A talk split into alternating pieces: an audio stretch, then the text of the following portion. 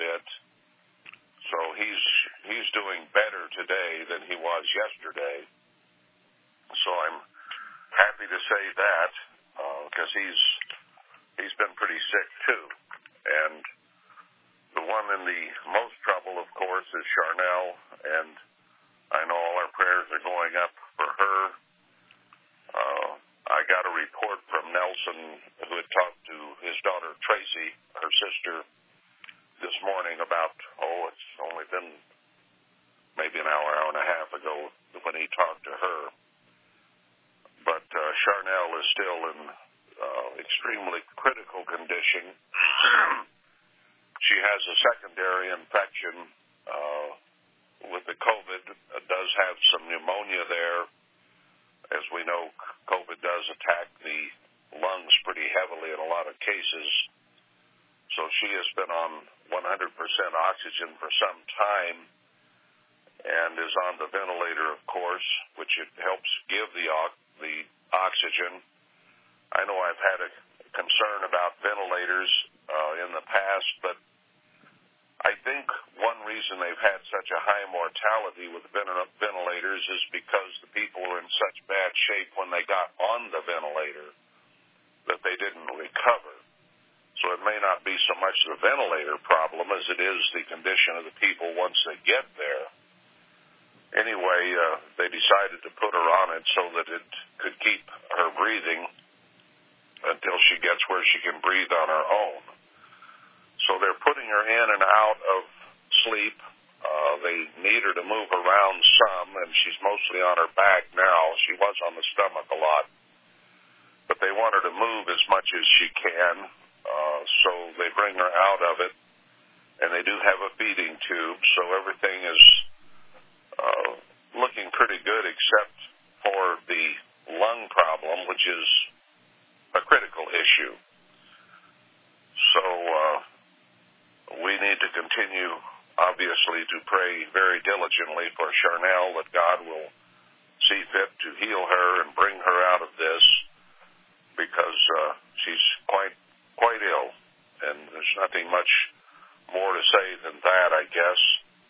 I think two more of her sisters are coming in uh, to help relieve Tracy and and uh, be with her because I know some somebody just having somebody there can mean an awful lot. And the the hospitals are very restrictive right now and have been for some time. And in many cases, will only allow one person in and out. But apparently, uh, I don't know what's happened there, but they're allowing Tracy and Nelson apparently and maybe the sisters as well can be in with her part of the time, and maybe they recognize she needs that company. So uh, the family is pretty much, I think, taking care of, of that, and I don't think it would be wise or advisable for any of us to try to get in there at this point. Uh, let the family handle it. They are very concerned and doing all they can. And the best thing we can do for her is fast and pray. That's the best we can do. And that's the thing to do is be close with God. I have often thought that probably we would have to go through some of the things that Israel went through with Egypt before he made a separation. And I've often pondered that as to how much we would go through along with the people of the nation before God would make a separation. So we still don't know that for sure, but we do know that we are to rejoice in our trials, our troubles, our tribulations, even our chastenings, because they show that God is there. He's working with us. He wants us to do well, and He gives us tests and trials and difficulties to prove us, to test us, to teach us, to guide us and lead us. Because without adversity, without trouble, uh, we often simply will not and cannot grow. So he gives trials to us as a group. He gives trials to us individually. And Charnel is certainly going through a very serious trial. And as our sister, we're going through it with her as much as we can comprehend and, and feel uh, for her and pray for her. So uh, let's not let up. Let's be sure that she has all the help from us that we can give her because we do love her and care about her and want to see her up and well and among us as soon as possible. So we're going to get back to the book of Micah today.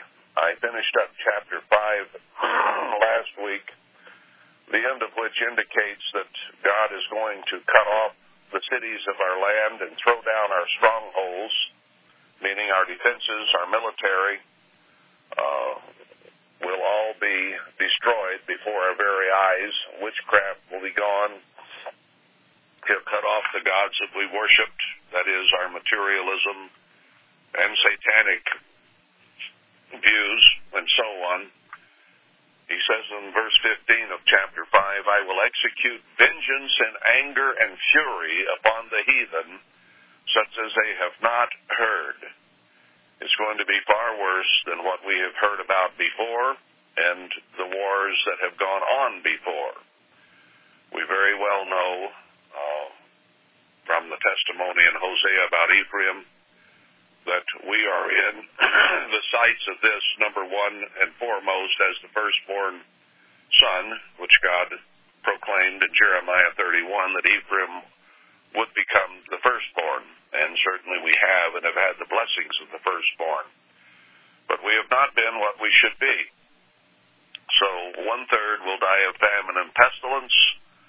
We're seeing some of that pestilence come, and famine is not far away and then taken into captivity, a third killed by the sword, and a third taken captive, and a sword after them, as per Ezekiel 5.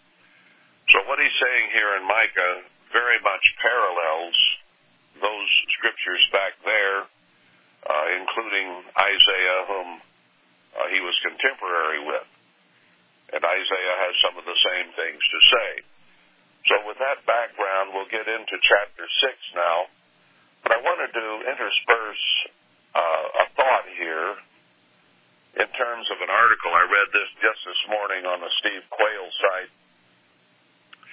Uh, we've discussed EMP attacks where they uh, use a small nuke to set off uh, waves that will destroy electrical grids, and Russia recently knocked down one of their own defunct satellites with one and alarmed the U.S.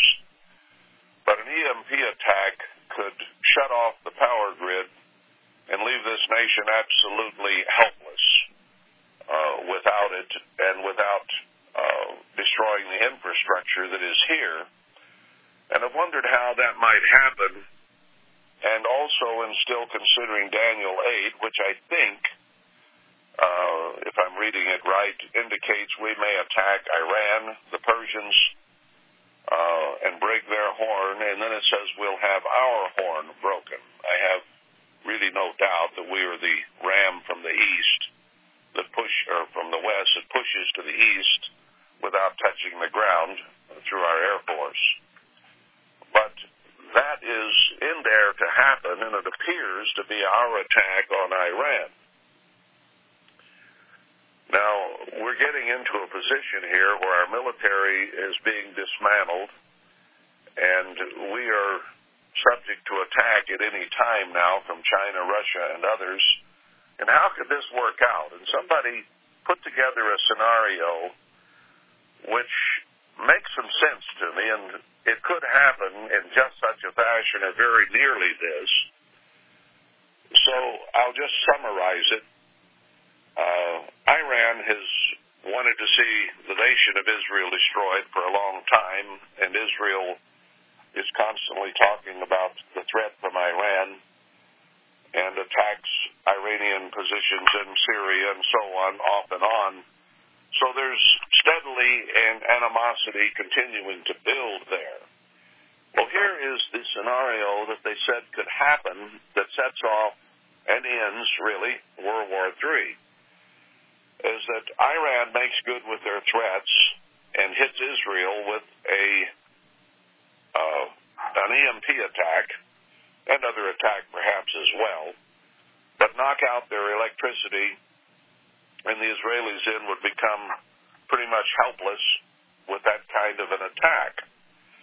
Well, we have enough Zionist Jews who say they are Jews but are not in Washington that are on the Israeli Israel side that I think we would come to Israel's aid in a hurry and maybe dispatch our aircraft carriers and most of our military to uh, counter this nuclear attack and threat from Iran on Israel and to save Israel's bacon.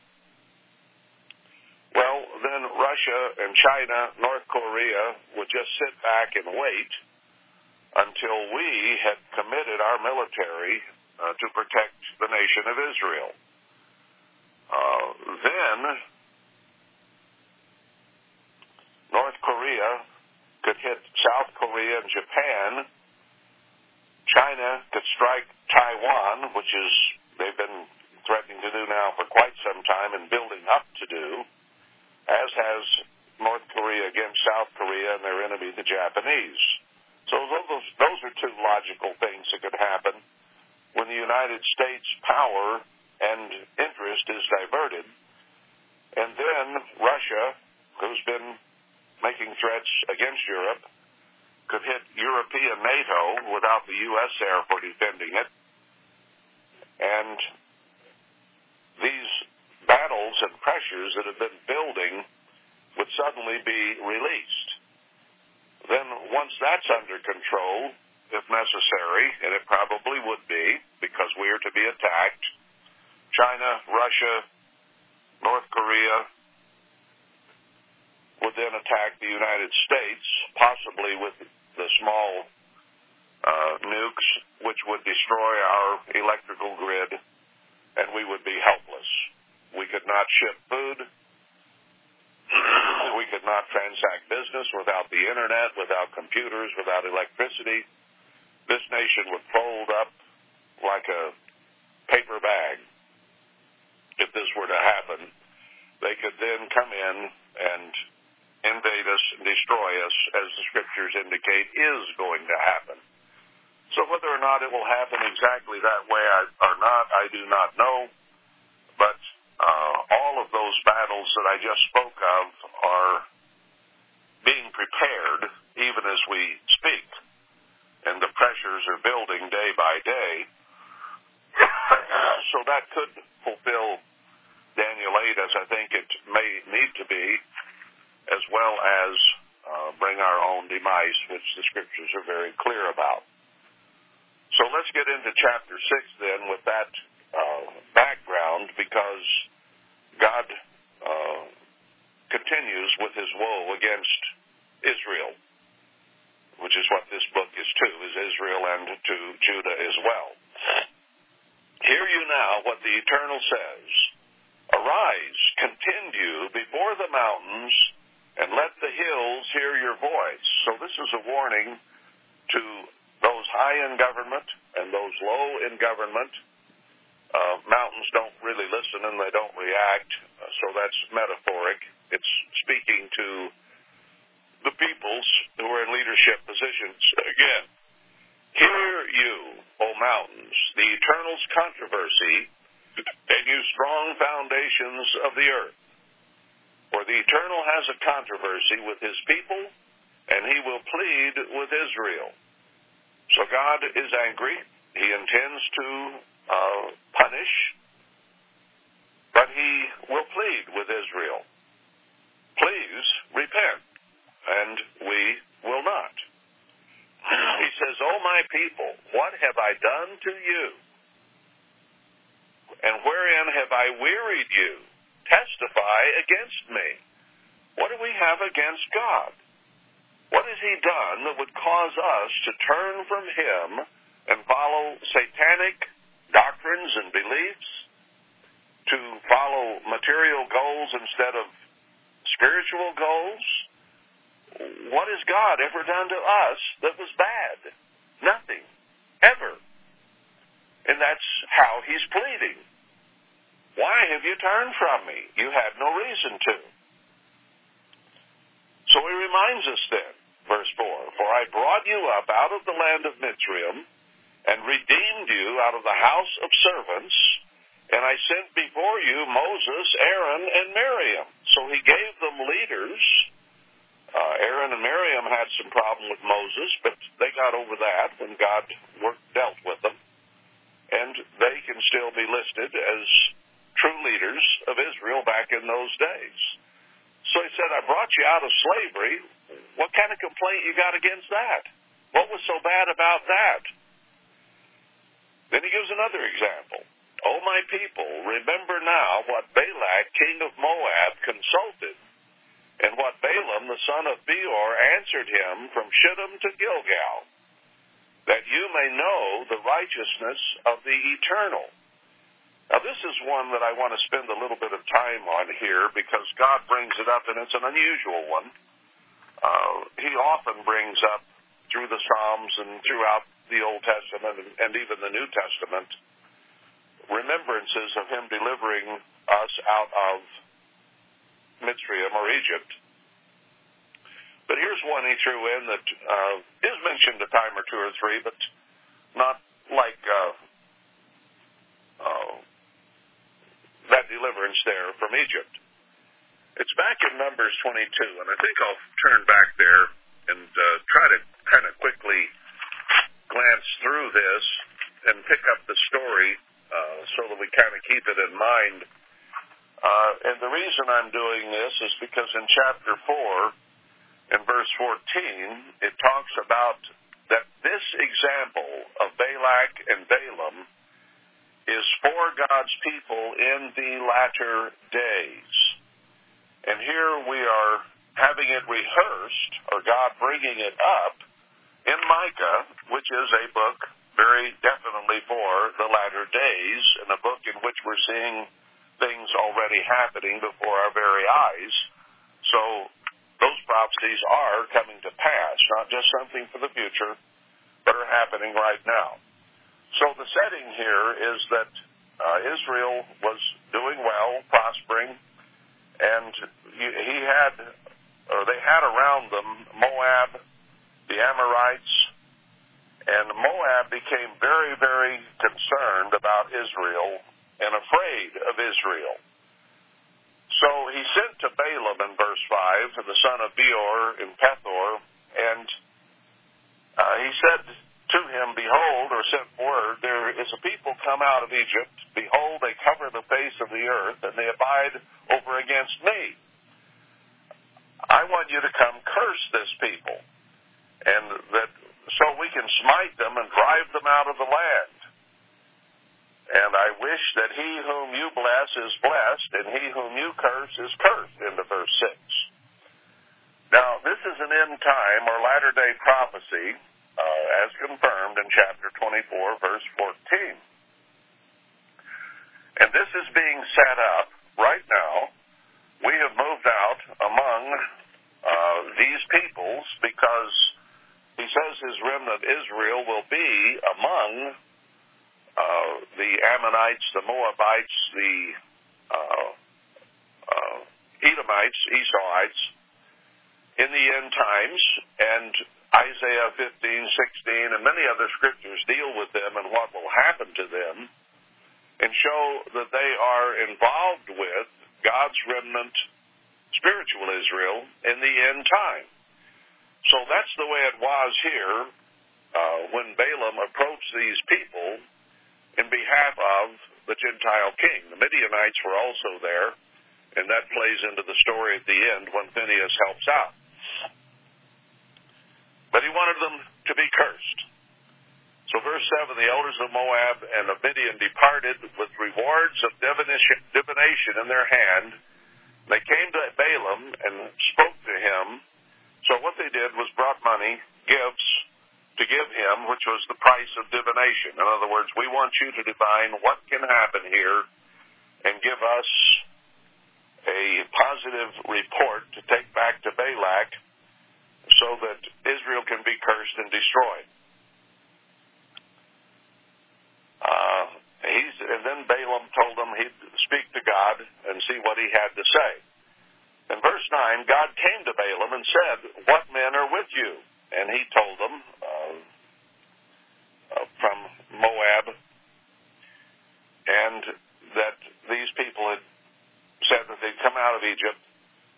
So God said to Balaam in verse 12, You shall not go with them, you shall not curse the people, for they are blessed. Now here he's speaking of his people Israel. Don't you curse Israel, I have blessed them, he tells Balaam. And Balaam rose up in the morning and told the princes of Balak to get back to their land. God refuses to give me permission to go with you. Uh, and they went to Balak and said, Balaam refuses to come. So he sent more princes and more honorable men than they. He's moving this thing on up the scale. 16, they came to Balaam and said, uh, Let nothing hinder you from coming to Balak, for I promote you to very great honor, and I will do whatsoever you say to me. Come therefore, I pray you, curse me this people. Second time he's asked, and he's offering more. Uh, Balaam said, No, I can't go. You could give me a house full of silver and gold, and I can't go beyond the word of the Lord my God to do less or more. Now, Balaam is uh, censured in the New Testament for not being a man of God and going for the price of reward, and you can see him vacillating here. He knows he needs to be true to God, and yet he wants the money. So he's in a situation where he's trying to negotiate and get from God what he wants, give to Balak what he wants, and him come out on top.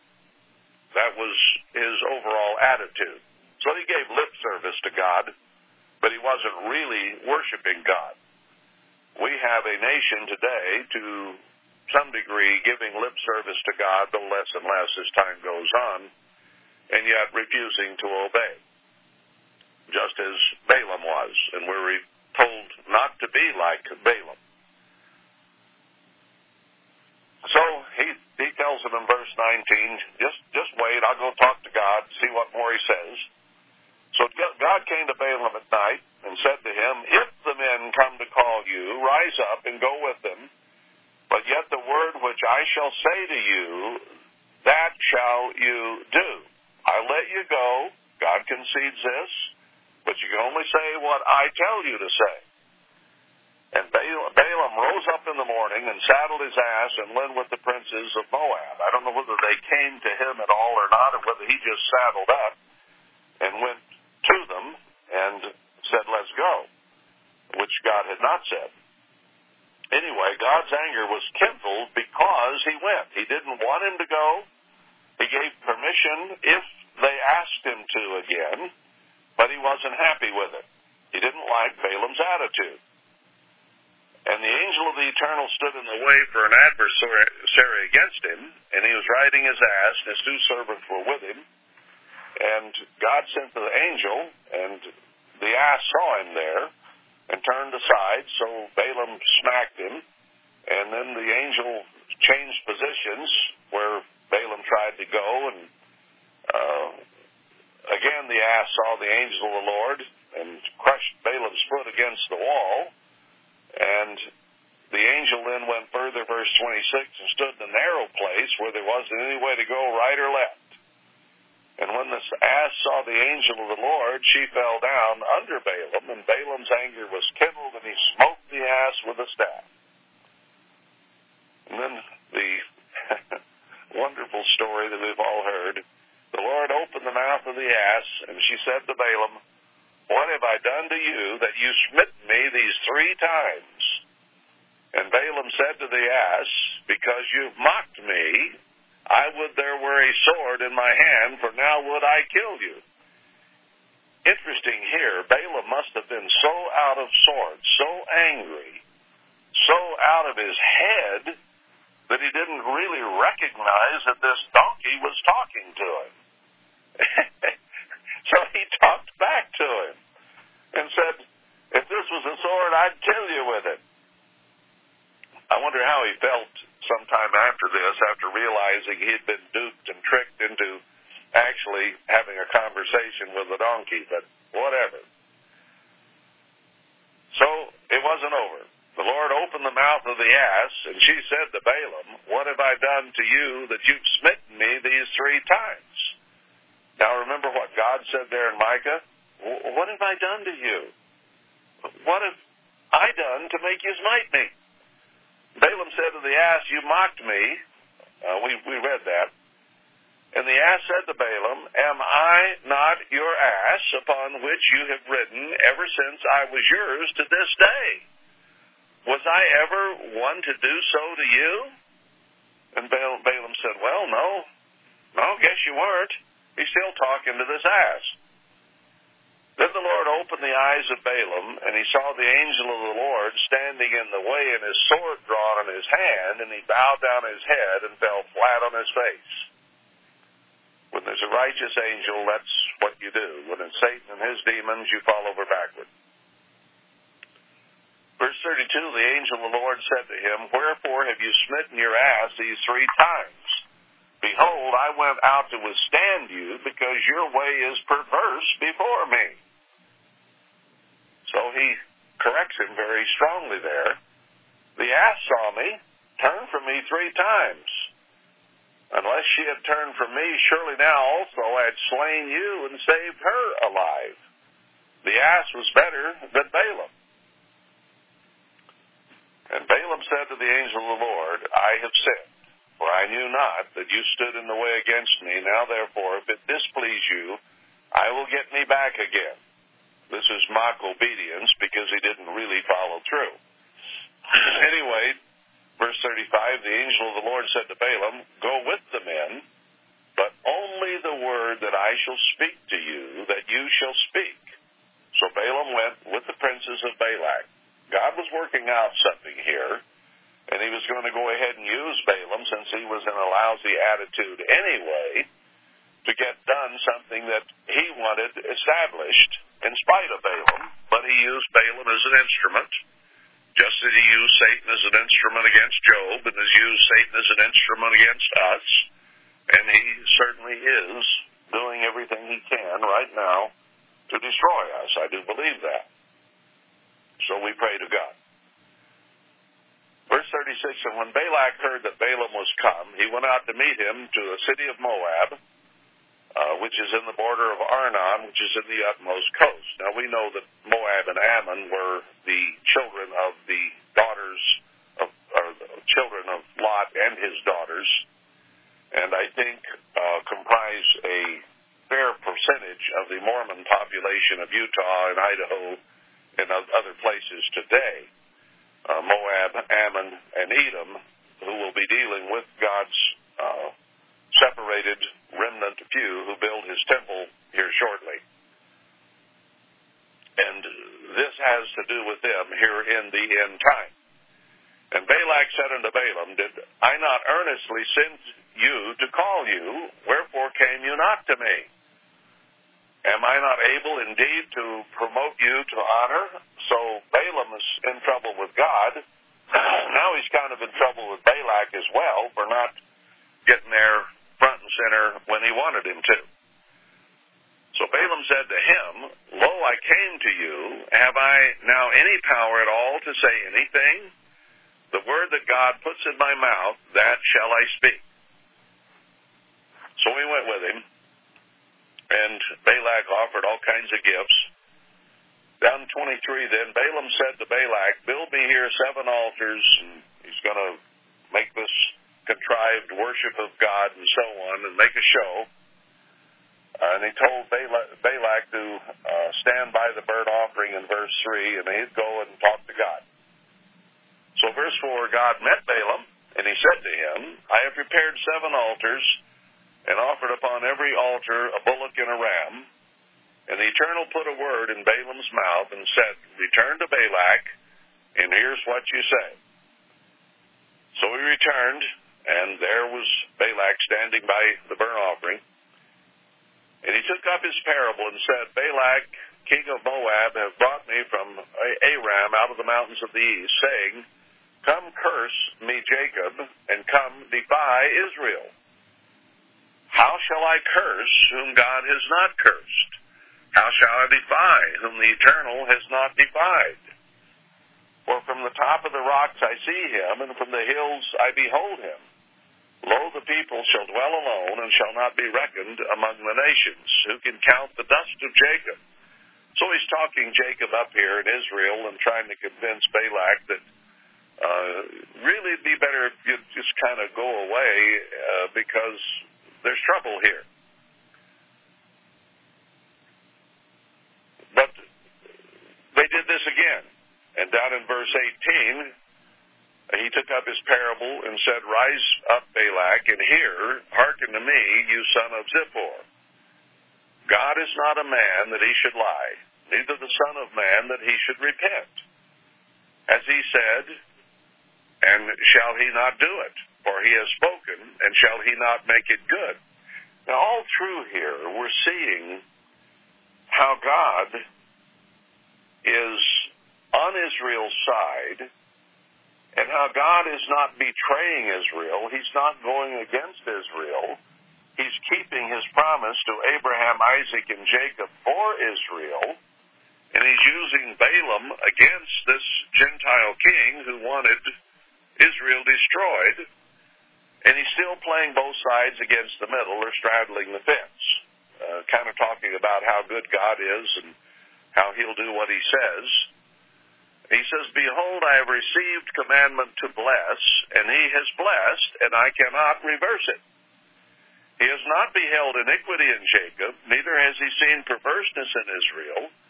The Lord his God is with him, and the shout of a king is among them. God brought them out of Egypt. He has, as it were, the strength of the unicorn. And he said, There's no enchantment, no divination against Jacob. According to this time, it shall be said of Jacob and of Israel, What has God worked? God had worked great works in Israel up to this point. He said, Behold, the people shall rise up as a great lion and lift himself as a young lion. He shall not lie down until he eat of the prey and drink the blood of the slain. And Balak said to Balaam, Neither curse them at all, nor bless them at all. So now he's saying, It's obvious you're not going to curse them. Well, don't start blessing them either. At least be neutral here and, and let me do my thing, whatever it is, whatever it is. If you can't get God to side with me. But Balaam answered and said to Balak, Told not I you, saying, All that the Lord speaks, that I must do. And Balak said to Balaam, Come, I pray you, I'll bring you to another place. Perhaps it will please God that you may curse me with them from there. So he did this again. Uh, chapter 24, Balaam saw that it pleased the Eternal to bless Israel and he went not as he had at other times to seek enchantments or go to the demons. And Balaam lifted up his eyes and saw Israel abiding in his tents according to their tribes, and the Spirit of God came upon him. And then he talked about the blessings that God had brought upon Israel. That's an integral part of this story and what God is reminding this nation of there in Micah chapter 6. But I've taken care of you. And here, I won't go through it for sake of time, but Balak's saying, or Balaam is saying, God has blessed Israel all the way through. Uh, verse 12, Balaam said to Balak, Spoke I not also to your messengers which you sent to me, saying, If Balak would give me his house full of silver and gold, I can't go beyond what God tells me to, good or bad, uh, of my own mind, but what the Eternal says, that will I speak. And now, behold, I go to my people. Come therefore, and I will advertise you what this people shall do to your people in the latter days. So he's turning this thing around and showing what God's people are going to do to Moab, to Ammon, to Edom to Midian in the latter days. So the latter day fulfillment is going to be a lot different than this particular story. Now I think we can begin to see more clearly why God used this particular example in Micah 6 instead of a plethora of other things he could have used to show how he had taken care of Israel in the past. But here he's giving us an opportunity to go back and examine this story and see what God is going to do in the end time. Let's go on and see the rest of this then in the next few verses. This is about Israel against these nations who were against Israel at that time in the latter days. And he took up his parable and he said, Balaam, and said Balaam, the son of Beor, or has said, and the man whose eyes are open has said. He says, I can see clearly, God has shown me.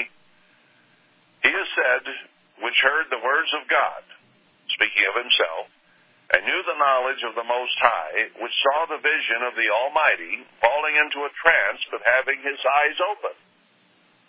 So God showed me, in a trance, what would happen in the latter days. I shall see him, but not now. I shall behold him, but not near. So this is far off in the latter days. there shall come a star out of Jacob, and a scepter shall rise out of Israel, and shall smite the corners of Moab and destroy all the children of Sheth. Now, we saw that seven, eight, even principal men would come out of the remnant of God's people there in Micah 5 and smite the Assyrian. And we know from uh, Zechariah and from uh, the last verses of Haggai that God is going to make Zerubbabel, the leader of the two witnesses, a signet or a flag or a sign from God, a star out of Jacob, if you will, and a scepter or a ruler will rise out of Israel. Uh, and it won't be out of physical Israel because I can show you at least three prophecies that at least one of our leaders, and probably two of them, are going to be killed here in the end time. but God is going to raise up a man of God to be the one to cause God's spiritual Israel to do what he says there in Micah 4, and that is he will give them a sharp, be, become a sharp threshing instrument to destroy. And also, he says that, I think it's in Isaiah 40 or 41, I believe it's 40, end of it, where he will make us a sharp threshing instrument. Now, the little remnant of the church is not going to go up to war against the beast and the false prophet in the sense of conventional warfare. But he's going to give power to his two witnesses from Revelation 11 to go out and cause plagues of blood and other kinds of the plagues of Egypt as they see fit, wherever they feel it is necessary to do so. And it is going to cause all kinds of difficulty and give them power over the nations and over even the beast and the false prophet. Not to destroy them, because God will take them by the nape of the neck and throw them into the fire at the end of all this, but they will think they have won when they kill the two witnesses until three and a half days later when they come up. So there will be a world war for, if you will, between the beast and the false prophet and the two witnesses of God. So God is going to raise up two men to do things that Moses did, to do things that others have done in the past, and even greater works, as he told the disciples. So this man will rise and smite the corners of Moab, and Edom shall be a possession. Seir also shall be a possession for his enemies, and Israel shall do valiantly. Uh, that's Esau. Well, that is the punishment against Esau for the damage that the Zionist Jews, Edomites, are doing to Israel right now, and they're going to laugh at our calamity when we fall, as the book of Obadiah makes very clear. Israel shall do valiantly, but that's not physical Israel. They'll be in captivity. This will be spiritual Israel, the church. Out of Jacob shall come he that shall have dominion and shall destroy him the remains of the city. So God is going to give Zerubbabel in particular power and dominion. And of course, it all uh, is a type of Christ himself who's coming to take dominion over the whole earth. But this is ahead of that, where he comes and dwells with us, according to Zechariah 1 and 2, and gives power to his remnant church against Satan and the whole world. He will have deceived all the world except for God's remnant who build his temple and build Jerusalem and are protected in Zion, as the scriptures clearly show. And when he looked on Amalek, he took up his parable and said, Amalek was the first of the nations, but his latter end shall be that uh, he perish forever. And he looked on the Kenites and took up his parable and said, Strong is your dwelling place, and you put your nest in a rock. Uh, that said of uh, Esau and the uh, Edomites. Nevertheless, the Kenites shall be wasted until Asshur shall carry you away captive, Assyria. And he took up his parable and said, Alas, who shall live when God does this? And ships shall come from the coast of Chittim, and shall afflict Asshur and shall afflict Eber, and he also shall perish forever. And Balaam rose up, and went out, and returned to his place, and Balak went his way. So God used this whole scenario to show what will happen here in the latter days against Ammon, Moab, and Edom in particular, whom we are surrounded by at the moment. Now, very interestingly, in chapter 25, I'll not go through it, but Israel, in spite of this, uh, began having uh, whoredoms with the daughters of Moab and with the uh, Midianites, the ones that God says in the end will be destroyed by his people, spiritual Israel. But God was upset with this because we weren't supposed to be mixing. And he pronounced a curse and said to take all the heads of the people and hang them up, kill them, and everybody who had taken some of the women and joined unto Baal Peor were to be killed as well. And about then, uh, an Israelite was seen, his name was Zimri, taking a Midianitish woman into his tent. And here this man, Phineas, was standing there watching this whole thing and seeing Israel beginning to hang the, the heads of government and all the people who had sinned. So he grabbed the spear, ran in the tent, and thrust Zimri and the woman through and killed them both. Now God blessed Phineas greatly for that, and the plague only killed 24,000 down in verse 9, and he made a, a covenant of peace with Phineas that would last forever, an everlasting priesthood, verse 13, because he was zealous for his God and made an atonement for the children of Israel. There is a time to take action and you don't want to take your arrow and smite the ground gently three times. You want to beat it against the ground six times. If you see something that needs taken care of, you do it with your might. David with Goliath would be a good example of that. Uh, he didn't fool around. He killed him. And Phineas didn't fool around either. He saw something that needed done, and he got the job done. So that's the end of that particular story. Let's go back now to Micah 6. And I think we have a clearer understanding of why he would mention such a huge deliverance as Israel coming out of Mitzrayim.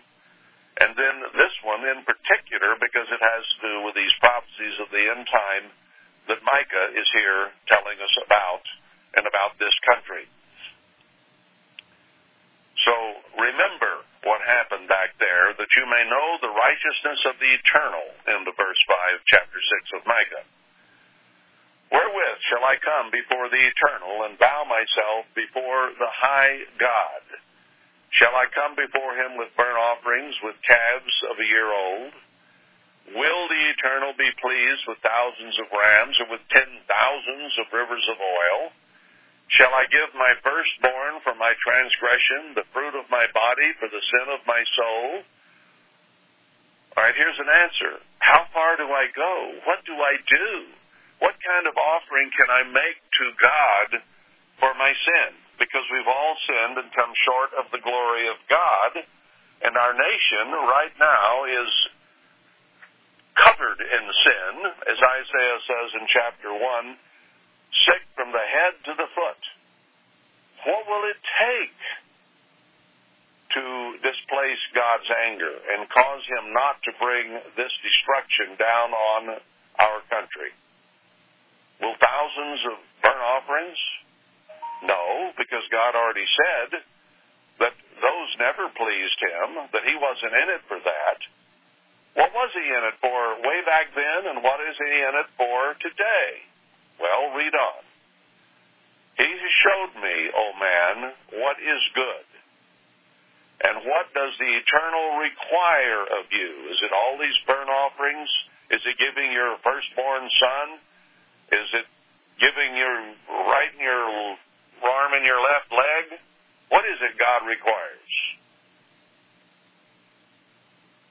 To do justly, to love mercy, and to walk humbly with your God. The Lord's voice cries to the city, and the man of wisdom shall see your name. Hear you the rod, and who has appointed it? All God wants us to do is repent, to obey Him, to serve Him, that is, to do justly, to love mercy and not vengeance, and to walk humbly with God. Not with vanity, not with ego, not with our own worship of self, but humbly before God and recognize Him as the sovereign of the universe. That's all He really requires. And when He sees that attitude, He melts. That's what He is. That's what He does. Because He is God. And those are His qualities. We're to come to have the fruit of His Spirit, to think and act as He does, and He's full of mercy. He's humble. He's loving. He's kind. He's all these things. So He says, that's all you have to do is be like me. Have my attitudes, and I will forget my anger. Do you think this nation is going to do that? Not a chance. Jeremiah says, don't even pray for this nation. They will not repent. You're just wasting your breath. That's all they'd have to do. Right there in verse 8. What does God require of you but to do justly, to love mercy, and to walk humbly with your God? That's the bottom line. That's a memory verse right there. Micah 6, verse 8. God's voice cries to the city, and the man of wisdom shall see your name. They're going to see God's name.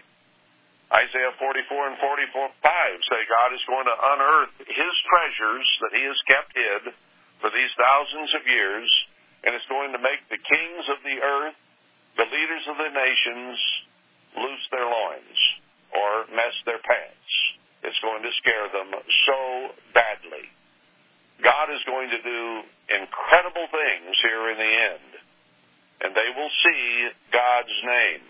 He says there in Isaiah 45, and they will know from the east to the west, from the rising to the going down of the sun, that He is God. Micah is saying that right here. They'll see His name.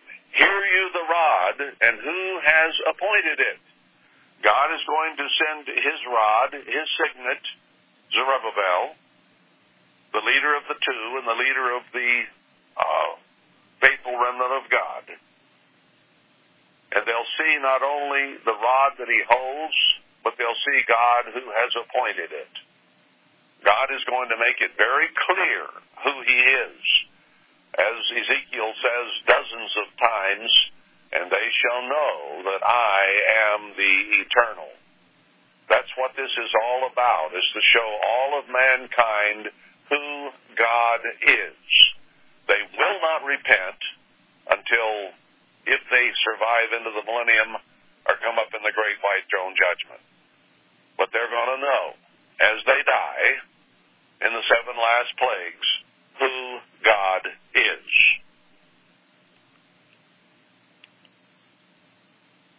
Verse 10 Are there yet the treasures of wickedness in the house of the wicked, and the scant measure that is abominable?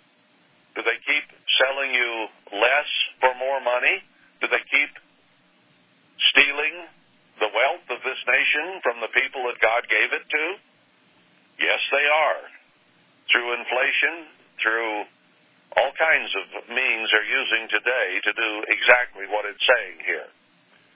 Shall I count them pure with the wicked balances and with the bag of deceitful weights? For the rich men thereof are full of violence, and the inhabitants thereof have spoken lies, and their tongue is deceitful in their mouth. They're full of violence. They're in the process right now of killing millions of Americans. They're going to start dropping dead like flies as a result of what they have done by releasing this virus and now giving us the so-called vaccines for it. Millions of people are going to die. This is the beginning of the mark of the beast. You won't be able to buy and sell unless you have a vaccination card. And people are going to accept the mark of the beast without even knowing what it is. They think that they are against it. They've read there that they shouldn't take the mark of the beast. That's why Satan has, has deceived the whole world with pharmakeia, as Revelation 18 says. Pharmacy. What do we call them commonly in America? Drug stores. Let's go to the drug store and get what we need. Satan has deceived this nation, not with just cocaine and marijuana, but with other drugs that are killing us wholesale. The rich men are doing it to us. Bill Gates has said clearly, I will destroy 90% of you. He hasn't put it in those words, I, but he said we need to be. That he will do what he can to do so, along with many of the other leaders of finance and government. That's what they're doing. They're full of violence, and the inhabitants thereof have spoken lies, and their tongue is deceitful. Fauci lies back and forth, Biden lies. All of them are liars. Therefore also will I make you sick in smiting you, and making you desolate because of your sins. One third of us will die of famine and pestilence disease. And we're well on our way there. I think Satan is being used by God and these men whom he's directing who are liars and thieves and violent to do this to us. God is always, and Satan is used, human instruments as well. For Balaam. God was using him to get a message he wanted across, and Satan was using him to try to get the message Balak wanted to cross. We know who's going to win, and it isn't Satan. Verse 14, You shall eat, but not be satisfied, and your casting down shall be in the midst of you, and you shall take hold, but shall not deliver. And that which you delivered will I give up to the sword. So, one third of us will go down with famine and pestilence, and some will take hold and try to hang on, and he'll turn the sword loose on us. And I mentioned at the beginning a possible scenario of how scenario of how it will come down.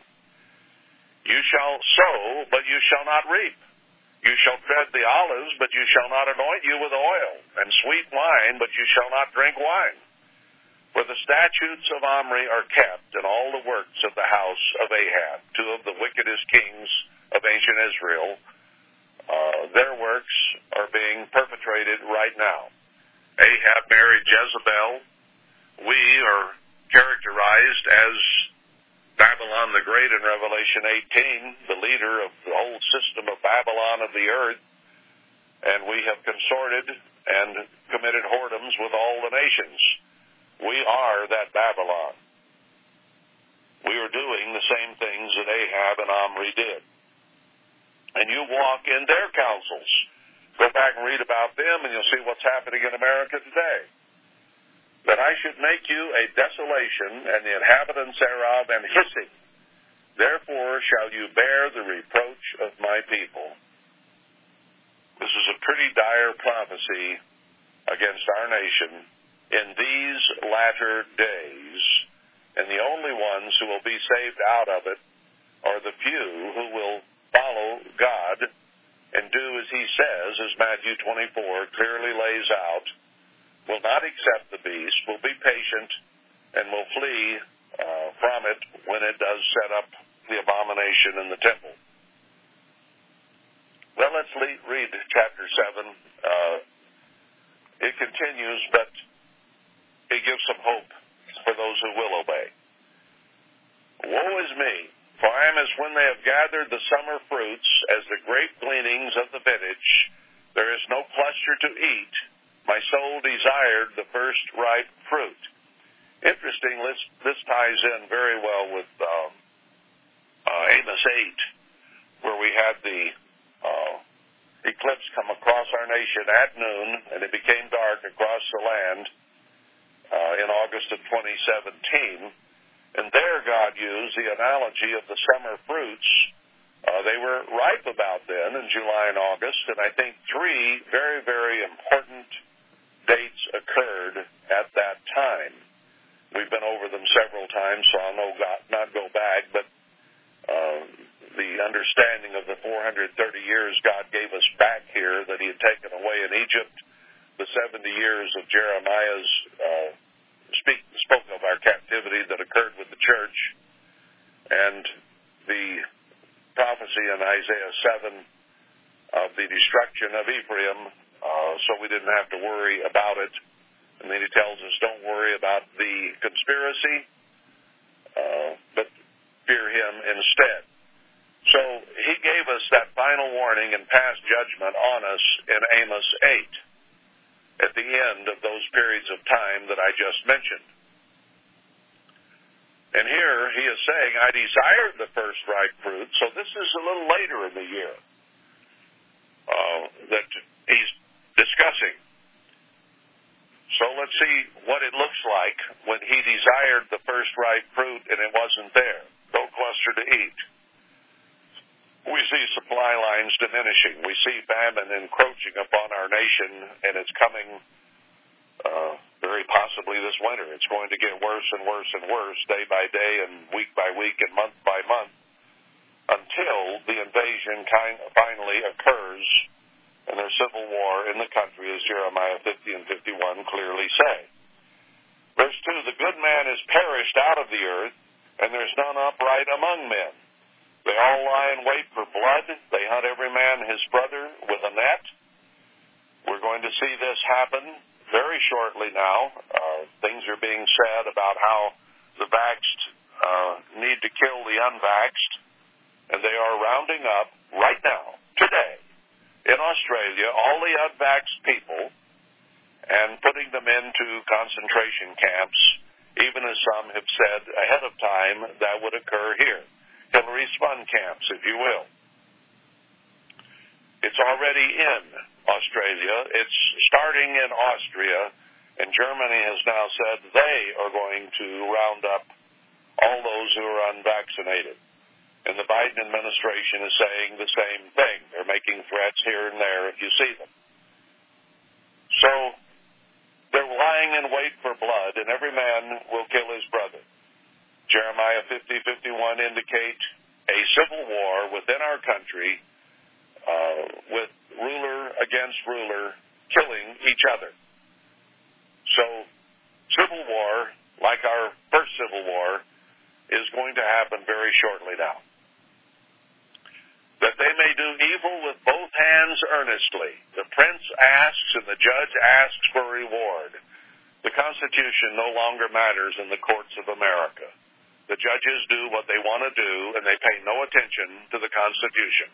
It's a dead piece of paper, and even George Bush called it just another GD piece of paper. And the great man, he utters his mischievous desire, so they wrap it up. They're wrapping us up in evil. The best of them is a briar. The most upright is sharper than a thorn hedge. That's our leaders. That's our congressmen. That's our presidents. That's our judges. The day of your watchman and your visitation comes. Now shall be their perplexity. He says there in Ezekiel 7 and 8, after the 430 years ends, which it did in 2017 from the time of the Roanoke was established as a colony here, a permanent colony. 430 years elapsed and ended in 17, and God said, the judgment will come soon. When, and Ezekiel said, It is come, it is come, it is near, it is come. It won't be like the sounding again of the uh, the mountains, the echo, but it's coming very soon. And this started on us at the end of 2019 and 20, and it's getting worse day by day, and it will never get better until we are completely destroyed. This is our perplexity that has been warned about, and now it is upon us. We are going through it, and it will get worse day by day. Trust not in a friend, put not confidence in a guide. Keep the doors of your mouth from her that lies in your bosom. It's going to get in this country where you can't trust anybody, not even your own husband or wife, or they will betray you.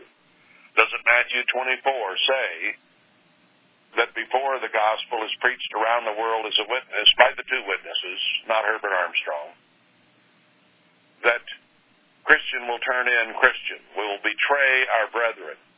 That's what Micah is saying here. This is the time that Matthew 24 is talking about. Don't trust anybody. For the son dishonors the father, the father rises against her mother, the daughter in law against her mother in law. A man's enemies are the men of his own house. They're training our children right now as good little commie Joe children to turn in their parents.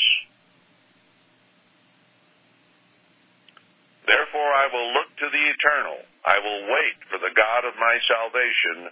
My God will hear me. All we have to do is walk humbly before God, do justly, and love mercy. Turn to God and everything will be fine. Rejoice not against me, O my enemy. When I fall, I shall arise. When I sit in darkness, the Lord shall be a light to me. God's going to take care of us, just like He told David all through the Psalms.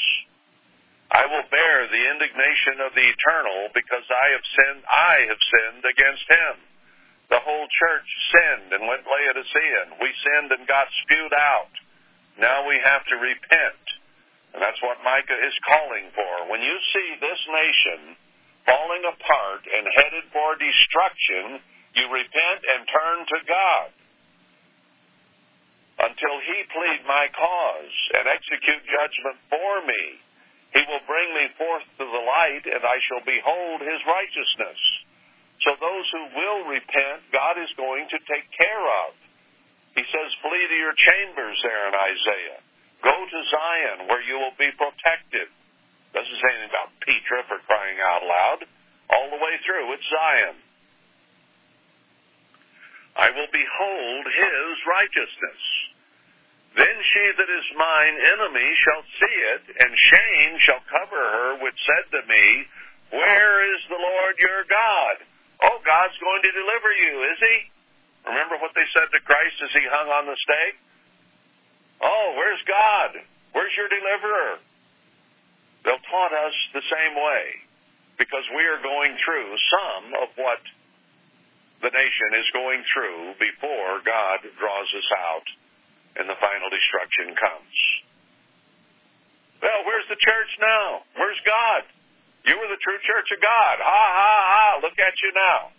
Well, they got reason to laugh at us. God destroyed us. Spiritual Israel got destroyed the same way physical Israel is now headed into. In the days that your walls are to be built, in that day shall the decree be far removed. God is going to use His church, His 10% increase that He brings, His remnant, to build the walls of the temple and to build Jerusalem. Jews aren't going to do it. Christ divorced them in Matthew 23 a long time ago until they accept His New Testament ministry in Him, which they have not and will not do. So he's going to use his church to do it. In that day also he shall come up even to you from Assyria, and from the fortified cities and the fortress even to the river, and from sea to sea, and mountain to mountain. Notwithstanding, the land shall be desolate because of them that dwell therein, for the fruit of their doings. So God says here, I will take care of those who will turn back to me and truly worship me and my Son. Them will I honor, them will I respect. The nation is going down. So then he turns again to the church. Feed your people with your rod, the flock of your heritage, which dwell solitarily in the wood in the midst of Carmel, let them feed in Bashan and Gilead as in the days of old. Places where God uh, blessed Israel in the past and will again in his original promised land. According to the days of your coming out of the land of Egypt will I show unto him marvelous things. He left them in Egypt for 430 years, brought them out, and blessed them. He gave us back those 430 years, which we abused, misused, and now are going back into captivity just like we were in Egypt. So the 430 years came around, and now it has come around again. According to the days of your coming out of the land of Egypt, I'll show him marvelous things. The nation shall see and be confounded at all their might they shall lay their hand upon their mouth, their ears shall be deaf. They shall lick the dust like a serpent. They shall move out of their holes like worms of the earth. They shall be afraid of the eternal our God and shall fear because of you. Because of who? Because of the remnant of God's people who will be a light to the world on the mountains of Zion and the two who go out and pronounce plagues and death and destruction to the world. They'll fear because of the remnant of God's people. Who is a God like to you that pardons iniquity and passes by the transgression of the remnant of his heritage? He is going to draw, to stir a remnant, according to Haggai, to come and work with the two witnesses to build the temple. That's who's going to do it. He retains not his anger forever because he delights in mercy. He loves it. And if people will repent and come and serve him, he will show that mercy. He says it in Zephaniah when he, right there where he's talking about the uh, decree of financial destruction and the crash that is coming on the finances of this nation and the world. And he says, come out of it Go where I want you, and if you will walk humbly before me, maybe I will deliver you. So we have that confidence given us in Zephaniah, here in Micah, and in Zechariah 1, 2, 3, and 4, and many other places through Isaiah, Jeremiah, and Ezekiel. He will turn again. He will have compassion upon us. All of us who will repent of our Laodiceanism and turn to Him with a few names that remain in dead Sardis, Worldwide Church of God, will then form the Philadelphia era of the church, and they will be the ones that God uses that He will see through tribulation. Philadelphia does not yet exist, never has, in this end time. The dregs of Sardis, which is dead worldwide, and those who repent out of Laodicea, the rest of us. And he will turn and have compassion upon us. He will subdue our iniquities, and you will cast all their sins into the depths of the sea. You will perform the truth to Jacob and the mercy to Abraham, which you have sworn to our fathers from the days of old. This isn't directed particularly at Judah. It is primarily against about the uh, the, the ten tribes, but he does mention Samaria and Jerusalem, Israel and Judah here. So he's talking about all Israel, not the Jews, not the ten tribes, but all Israel who will turn to him and worship him in the way that he wants to be worshiped. And he will see us through and deliver us from all this that is coming down on our nation right now as we speak. And will get worse and worse until the nation is destroyed. But those who will walk humbly before Him will be delivered out of it. You can have faith and trust and confidence in that. So we must do our part and walk humbly before our God.